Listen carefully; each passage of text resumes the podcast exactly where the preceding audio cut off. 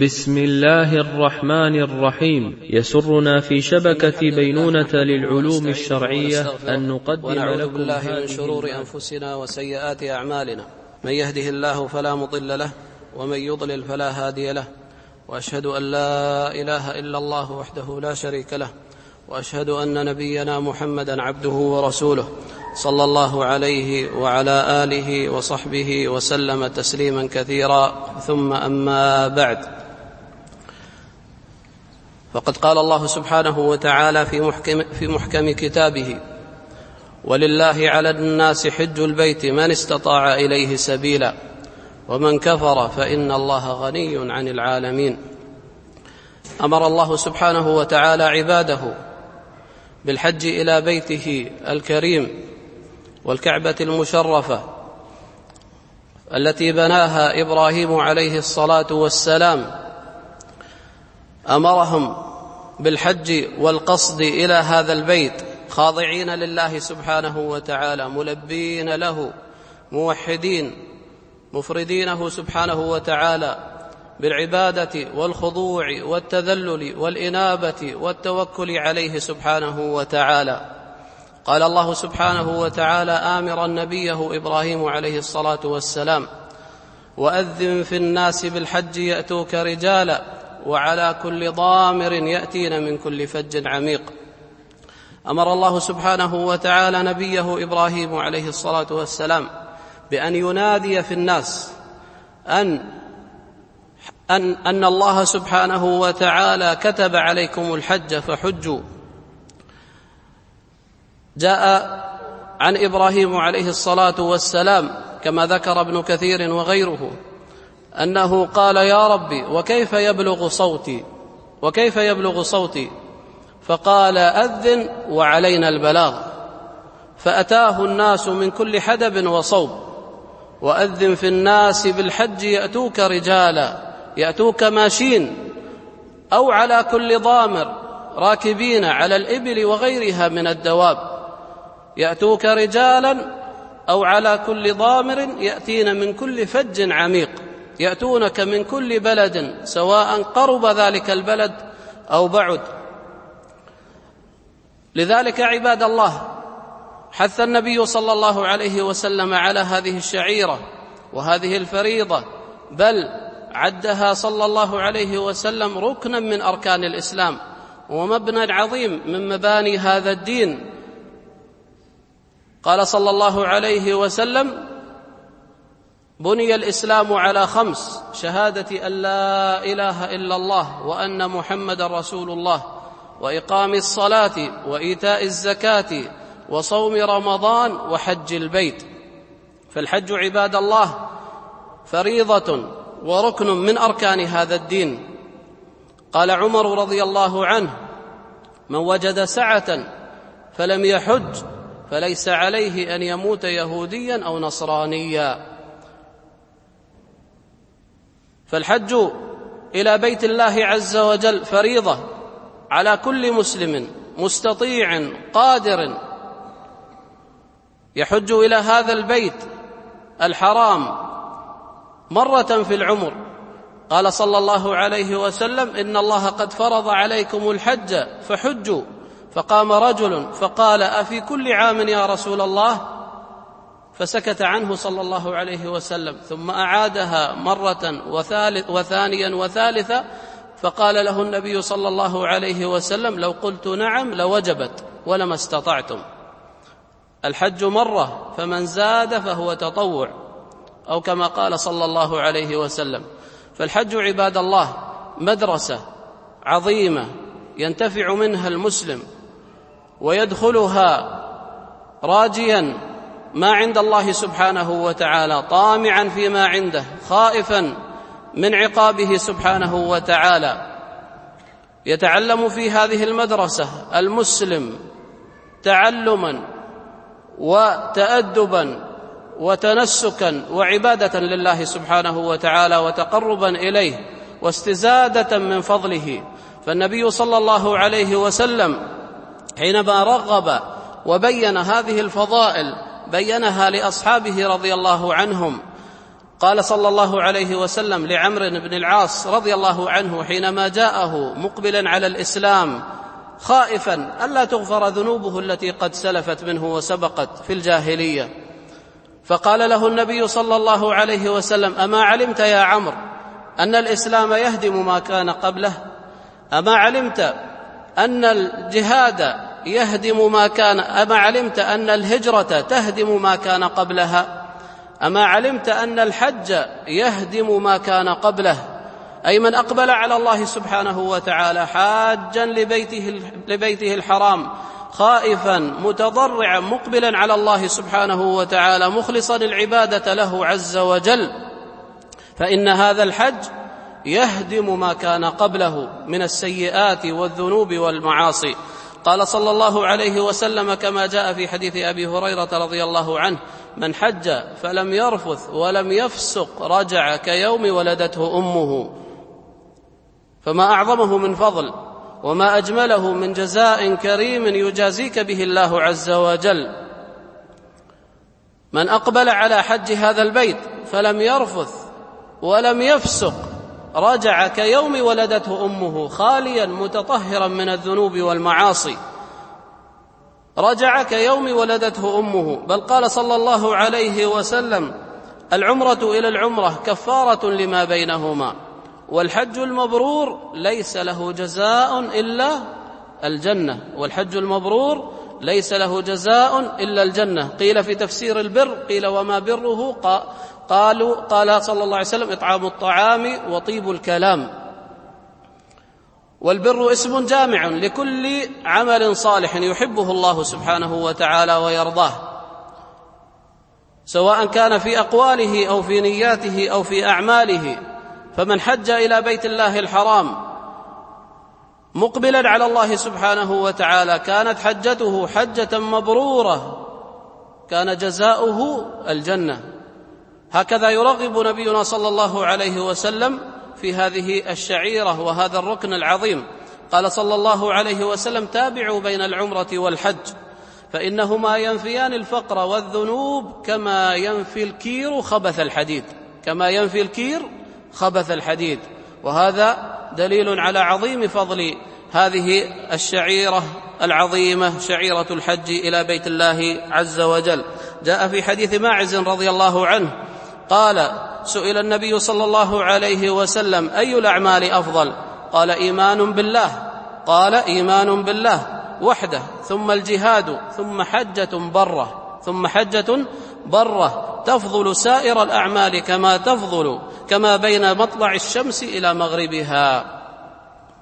فهي إذن من الأعمال العظيمة التي عدها الله سبحانه وتعالى من مكفرات الذنوب والتي تهدم الخطايا والسيئات. جاء في حديث جابر رضي الله عنه أن النبي صلى الله عليه وسلم قال الحجاج والعمار وفد الله. دعاهم فأجابوه وسألوه فأعطاهم.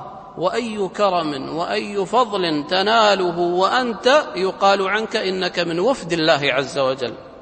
وأنت من وفد الله عز وجل. وأنت من ضيوف الرحمن سبحانه وتعالى. إلى غير ذلك من الفضائل التي جاءت في هذه في هذا المنسك وفي هذا وفي هذا هذه الشعيرة العظيمة والركن العظيم وهو ركن الحج إلى بيت الله عز وجل. نبينا صلى الله عليه وسلم أرسل عليا رضي الله عنه في السنة التاسعة من الهجرة لينادي في الناس الا يحج بعد العام مشرك ولا يطوف بالبيت عريان. فذهب علي رضي الله عنه في السنة التاسعة من الهجرة وفعل ما أمره النبي صلى الله عليه وسلم. لماذا؟ ليقرر النبي صلى الله عليه وسلم أمرا عظيما دعت إليه جميع الرسل وهو توحيد الله سبحانه وتعالى وأن العبادة لا تقبل إلا من موحد لله عز وجل فلا يحجن إلى البيت مشرك فلا يحجن إلى البيت مشرك. فالعبادة لا تقبل إلا بشرطين قررهما النبي صلى الله عليه وسلم في هذه الشعيرة العظيمة شعيرة الحج. الأمر الأول الإخلاص لله سبحانه وتعالى وحده. لذلك قرر النبي صلى الله عليه وسلم هذا الأمر وأرسل عليا رضي الله عنه لينبه الناس ويبين لهم أن الحج فريضة. لا تقبل إلا من موحد لله سبحانه وتعالى. فلا يحجن بعد العام مشرك ولا يطوف بالبيت عريان لأن عادة العرب كما لبس عليهم إبليس أنهم كانوا لا يطوفون بالبيت إلا عراه. لماذا؟ بزعمهم أنهم إن طافوا بهذا بهذه الثياب فيجب عليهم أن ماذا؟ أن يتحللوا منها أو يخلعوها لأنها مليئة بالذنوب والمعاصي. فلذلك لفقرهم كان الواحد منهم يضع ثوبه جانبا ويطوف بالبيت عريان حتى إن المرأة لتطوف وتقول اليوم يبدو بعضه أو كله وما بدا منه فلا أحله. يعني لا تحل الناظرين إليها. وهذا كله من تلبيس الشيطان عليهم. والعرب كانت من عاداتهم الستر والبعد عن الفحش في إظهار ما يكون يعني من عورة المرأة أو عورة الرجل إلا أن إبليس دخل عليهم من هذه الشبهة وهي ان أن هذه الثياب قد عصيتم الله عز وجل بها فلا تطوفوا إلا وأنتم عراه. فلذلك أمر النبي صلى الله عليه وسلم عليا أن ينادي ولا يطوفن بالبيت ماذا؟ عريان. بل أمرهم بالستر. وهكذا زين لهم زين لهم إبليس ظنه فاتبعوه. النبي صلى الله عليه وسلم جاءهم في السنة العاشرة وحج إلى بيت الله الحرام. وقال صلى الله عليه وسلم خذوا عني مناسككم. خذوا عني مناسككم. يقرر الأمر الثاني من شروط قبول العبادة وهو الإخلاص لله سبحانه وتعالى ومتابعة النبي صلى الله عليه وسلم. مقررا في هذا الحديث مسألة متابعة النبي صلى الله عليه وسلم فالعبادة لا تقبل إلا بشرطين الإخلاص لله ومتابعة النبي صلى الله عليه وسلم. قال صلى الله عليه وسلم من عمل عملا ليس عليه أمرنا فهو رد ومن أحدث في أمرنا ما ليس منه فهو رد. وقال صلى الله عليه وسلم كذلك في أمور الصلاة صلوا كما رأيتموني أصلي كما قال في الحج خذوا عني مناسككم فهذه عبادة وفريضة. لا يصلح أن يأتي المسلم فيها بأشياء من عنده أو بما يستهويه عقله ويقول أفعل كذا وأفعل كذا فحج بيت الله الحرام عبادة. نفعلها كما بينها النبي صلى الله عليه وسلم وكما أمرنا صلى الله عليه وسلم بها. فلا يأتي شخص ويقول أفعل ما أستحسنه. وكما يقول البعض افعل ولا حرج. هذه الكلمة قالها النبي صلى الله عليه وسلم في وقت محدد في اليوم العاشر يوم النحر. قدم بعضهم شيئا وأخر شيئا فقال له النبي صلى الله عليه وسلم افعل ولا حرج. فلا يجوز للمسلم أن يأتي في هذه في هذه في غيرها من هذه غيرها من أيام الحج ويأتي بعبادة ويقول لنفسه افعل ولا حرج. يقال لا خذوا عني مناسككم. خذوا عني مناسككم كما قال النبي صلى الله عليه وسلم. الحج عباد الله كما ذكرنا قرر فيه النبي صلى الله عليه وسلم هذه القواعد العظيمة وهي الإخلاص لله سبحانه وتعالى. وكذلك متابعة النبي صلى الله عليه وسلم. العرب زمن إسماعيل عليه الصلاة والسلام كانوا على عبادة الله عز وجل. واستمروا هكذا إلى أن جاء من غير في دين الله وبدل وسيب السائبة وبحر البحيرة وهو من خزاعة كما قال النبي صلى الله عليه وسلم رأيت عمرو بن لحي يجر قصبه في النار. ماذا فعل؟ كان سيدا لمكة عمرو بن لحي الخزاعي وكانوا يقولون كان له رئي من الجن كان له رئي من الجن أي له قرين يزعم أنه يعلمه شيئا من الغيب. فقال له ائت جد ائت جدة يعني منطقة جدة تجد بها أصناما معدة. فأتاها فأخرج منها ما كان قد أخفاه الطوفان كما ذكر من أصنام كان يعبدها الناس من ود وسواع ويغوث ويعوق ونسر. وزادوا عليها كذلك أصناما جعلوها لكل قبيلة من قبائل العرب فقريش لها العزى. ومناة لأهل المدينة ولأهل الطائف اللات إلى غير ذلك من الأصنام التي عبدوها من دون الله عز وجل. جاء في بعض أقوال أهل العلم أنه جاء عمرو بن لوحي الخزاعي إلى بلاد الشام وكانت الأصنام معروفة فيها يعبدها الناس من دون الله عز وجل.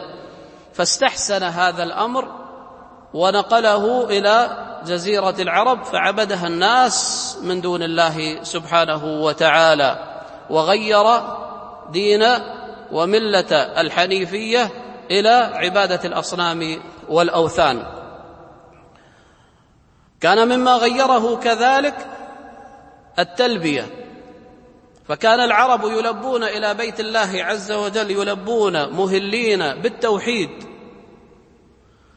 لبيك اللهم لبيك لبيك لا شريك لك لبيك إن الحمد والنعمة لك والملك لا شريك لك.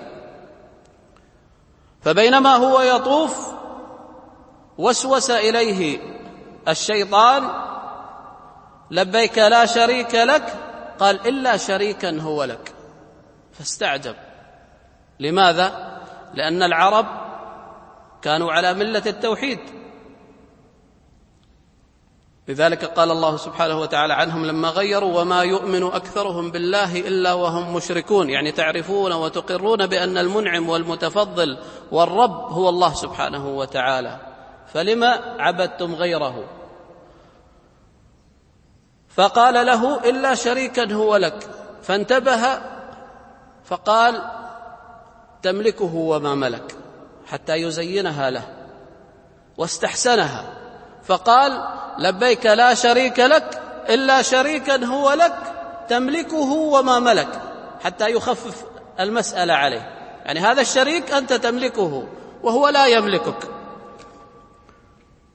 وغيره في التلبية. لذلك أنكر الله سبحانه وتعالى عليهم وقال وما يؤمن أكثرهم بالله إلا وهم مشركون. يقرون ويعترفون بأن الله خالق خالقهم ورازقهم. ولئن سألتهم من خلق السماوات والأرض ليقولن الله. بين الله سبحانه وتعالى هذا الأمر في كتابه وأنكر عليهم هذا الأمر. فاستمر الشرك في جزيرة العرب إلى أن جاء النبي صلى الله عليه وسلم آمرا لهم داعيا لهم إلى عبادة الله عز وجل فقال قولوا لا إله إلا الله تفلحوا. فاستغربوا وقالوا أجعل الآلهة إلها واحدا يعني هم يعبدون ود وسواع واللات والعزى ومناة وهبل وغيرها من الأوثان. أجعل الآلهة إلها واحدا فأنكر النبي صلى الله عليه وسلم عليهم وبين لهم ما جاء به الأنبياء من قبله وهي عبادة الله سبحانه وتعالى وحده لا شريك له. ولقد بعثنا في كل أمة رسولا أن اعبدوا الله واجتنبوا الطاغوت. فالأنبياء عليهم الصلاة والسلام ما جاء واحد منهم إلا ويدعو قومه إلى توحيد الله عز وجل ونبذ الشرك والبعد عنه وعن أهله. قال الخليل عليه الصلاة والسلام إبراهيم قال واجنبني وبني أن نعبد الأصنام. رب إنهن أضللن كثيرا من الناس. رب إنهن أضللن كثيرا من الناس. فإبراهيم عليه الصلاة والسلام خليل الرحمن وإمام الموحدين يخاف الشرك على نفسه. فإذا كان هذا حال إبراهيم عليه أفضل الصلاة والسلام وهو إمام الموحدين. يقول هذا فما حال من بعده؟ لذلك قال إبراهيم التيمي رحمه الله تعالى فمن يأمن البلاء بعد إبراهيم؟ فمن يأمن البلاء بعد إبراهيم؟ هكذا يجب على المسلم أن يخاف الشرك على نفسه ويسأل الله سبحانه وتعالى دائما وابدا. أن يحييه على هذا التوحيد وهذا الإسلام وهذه السنة وأن يميته عليها. فلا يأمن البلاء بعد إبراهيم إلا من كان جاهلا بالله سبحانه وتعالى وبما يوسوسه الشيطان إلى بني آدم.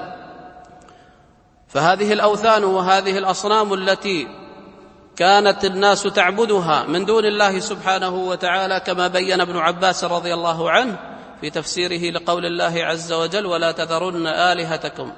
قالوا لا تذرن آلهتكم ولا تذرن ودا ولا سواعا ولا يغوث ويعوق ونسرا قالت قال هذه أسماء رجال صالحين كانوا في قوم نوح. فلما ماتوا أتاهم الشيطان فأوحى فأتاهم الشيطان فلبس عليهم وقد ذهب العلم عنهم. قد نسي العلم. فقال لمن بعدهم؟ أن انصبوا لهم الأنصاب وصوروا لهم الصور فعبدوها من دون الله عز وجل. فمكائد الشيطان وحبائل الشيطان خطيرة. يجب على المسلم أن يحذر من هذا أشد الحذر.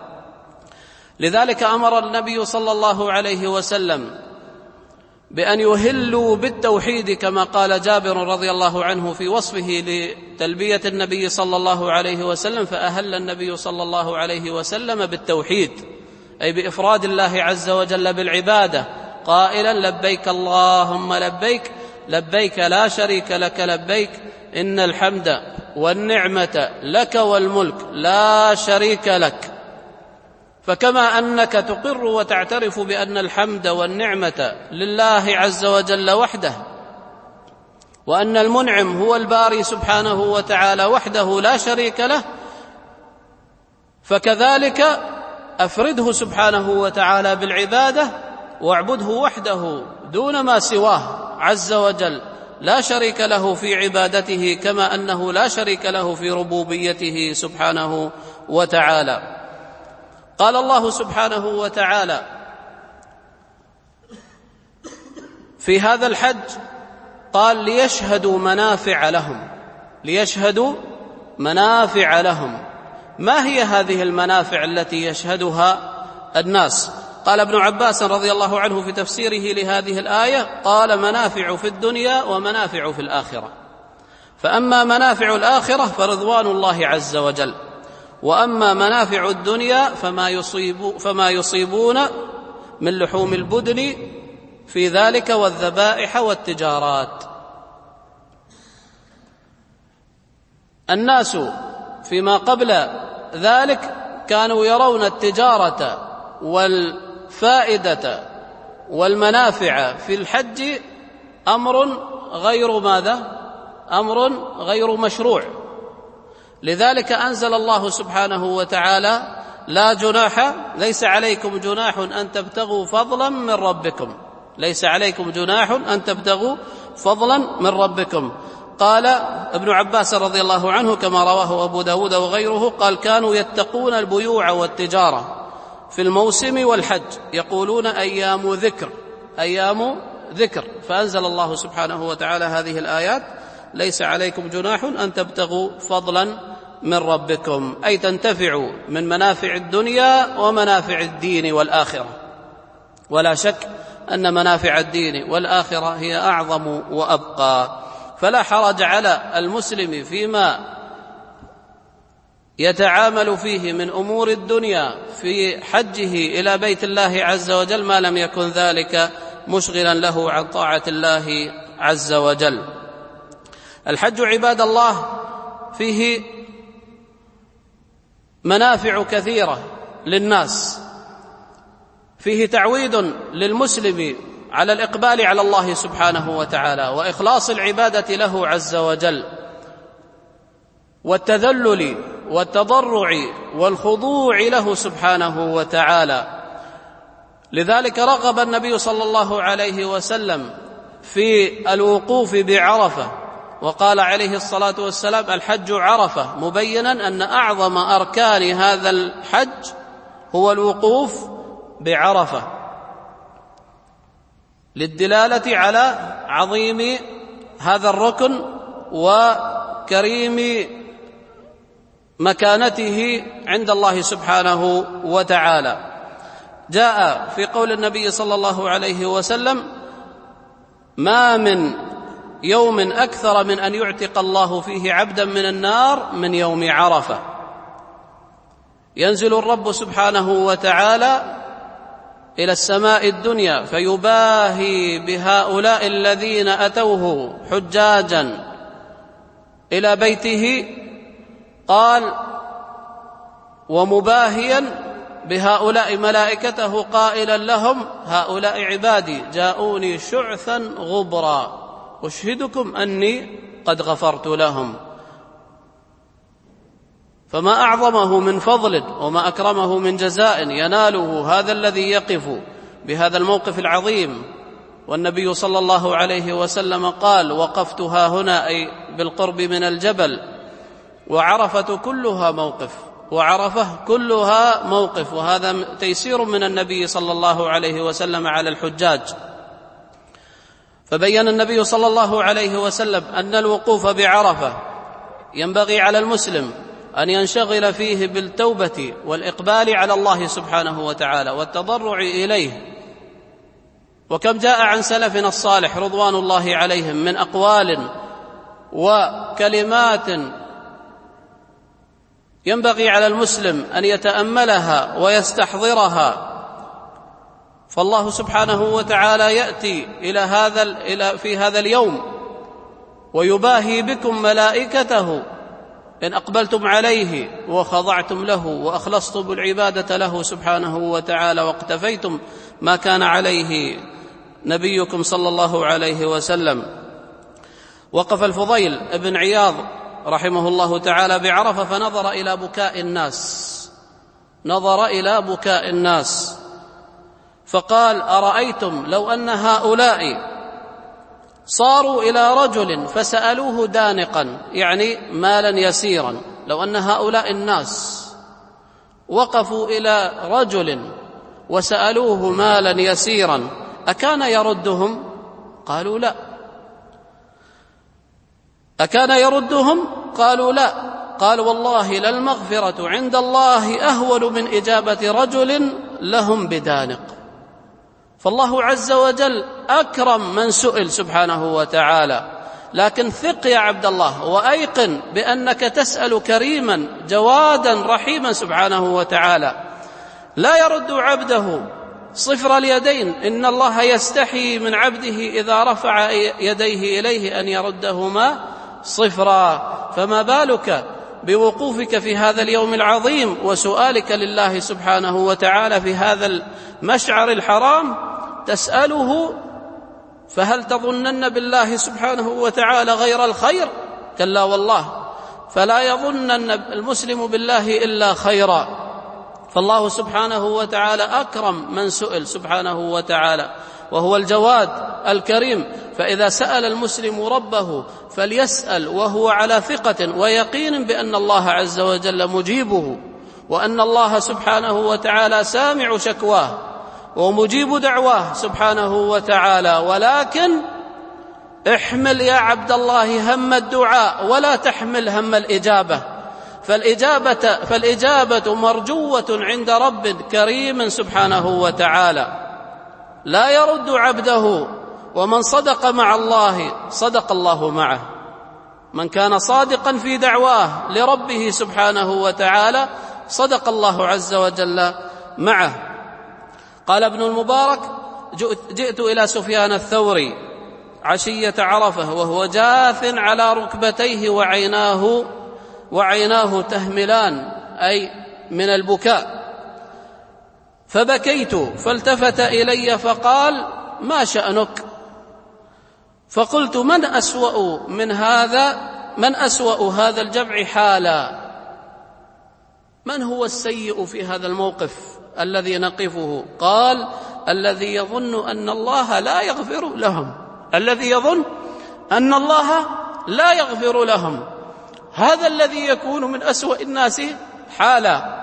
فالله سبحانه وتعالى يغفر لعباده وينزل سبحانه وتعالى يباهي بهم ملائكته.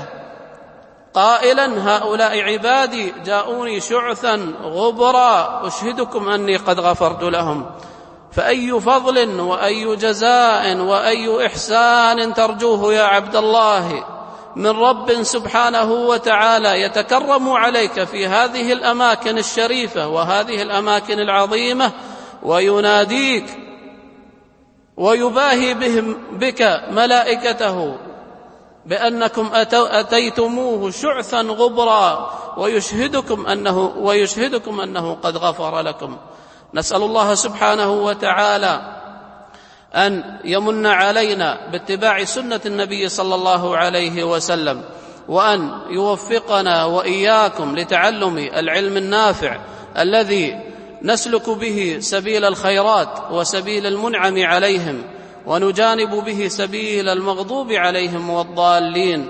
نسأله سبحانه وتعالى بمنه وكرمه وجوده وإحسانه أن يجعلنا وإياكم ممن يحج إلى بيت الله الحرام حجة مبرورة يرجع فيها من ذنوبه كيوم ولدته أمه. نسأله سبحانه وتعالى أن يوفقنا وإياكم لكل خير وبر وإحسان كما نسأله سبحانه وتعالى أن يبارك لنا في دولتنا هذه الدولة الحبيبة. نسأل الله سبحانه وتعالى أن يمن عليها بالخيرات ويديم عليها البركات وأن يوفق قادتها وحكامها وشعبها وجميع أهلها أن يوفقهم لكل خير وأن يمن عليهم بالخيرات والنعم ويجنبهم كل شر وفساد ومنكر. نسأله سبحانه وتعالى أن يديم علينا النعم ويجعلنا ممن إذا أنعم عليهم شكروا وإذا أذنبوا استغفروا. نسأله سبحانه وتعالى أن يغفر لنا ويتجاوز عن سيئاتنا وأن يبارك لنا فيما سمعنا وفيما قلنا وفيما نتعلمه وفيما وفيما لم نعلمه أن يزيدنا علما. نسأله سبحانه وتعالى أن يعلمنا ما ينفعنا وينفعنا بما علمنا وأن يزيدنا علما. وآخر دعوانا أن الحمد لله رب العالمين. وصلى الله وسلم وبارك على نبينا محمد وعلى آله وصحبه أجمعين. بارك الله فيكم. جزاكم الله خير. في سؤال شيء ولا؟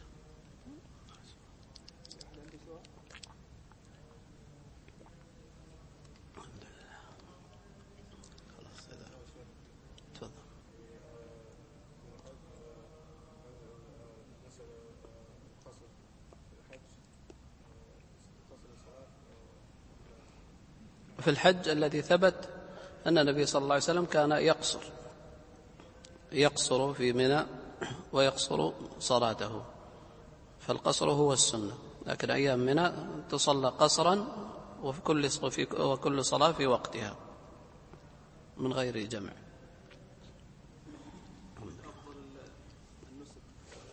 الأنساك ثلاثة التمتع والقران والإفراد. وكما قالت عائشة رضي الله عنها من حج متمتعا لا بأس أن يحجه متمتعا أو قارنا أو مفردا كلها قد جاءت وفعلها الصحابة رضوان الله عليهم. استحب بعض أهل العلم التمتع من باب الاستحباب وإلا فالوجوب كان للصحابة رضي الله عنهم فقط كما قال أبو ذر رضي الله عنه. بارك الله فيكم. سؤال ولا طيب نسأل الله سبحانه وتعالى أن يوفقنا وإياكم لما يحب ويرضى وصلى الله وسلم وبارك على نبينا محمد وعلى آله وصحبه المباشرة والمسجلة والمزيد من الصوتيات يرجى زيارة شبكة بينونة للعلوم الشرعية على الرابط بينونة دوت نت وجزاكم الله خيرا.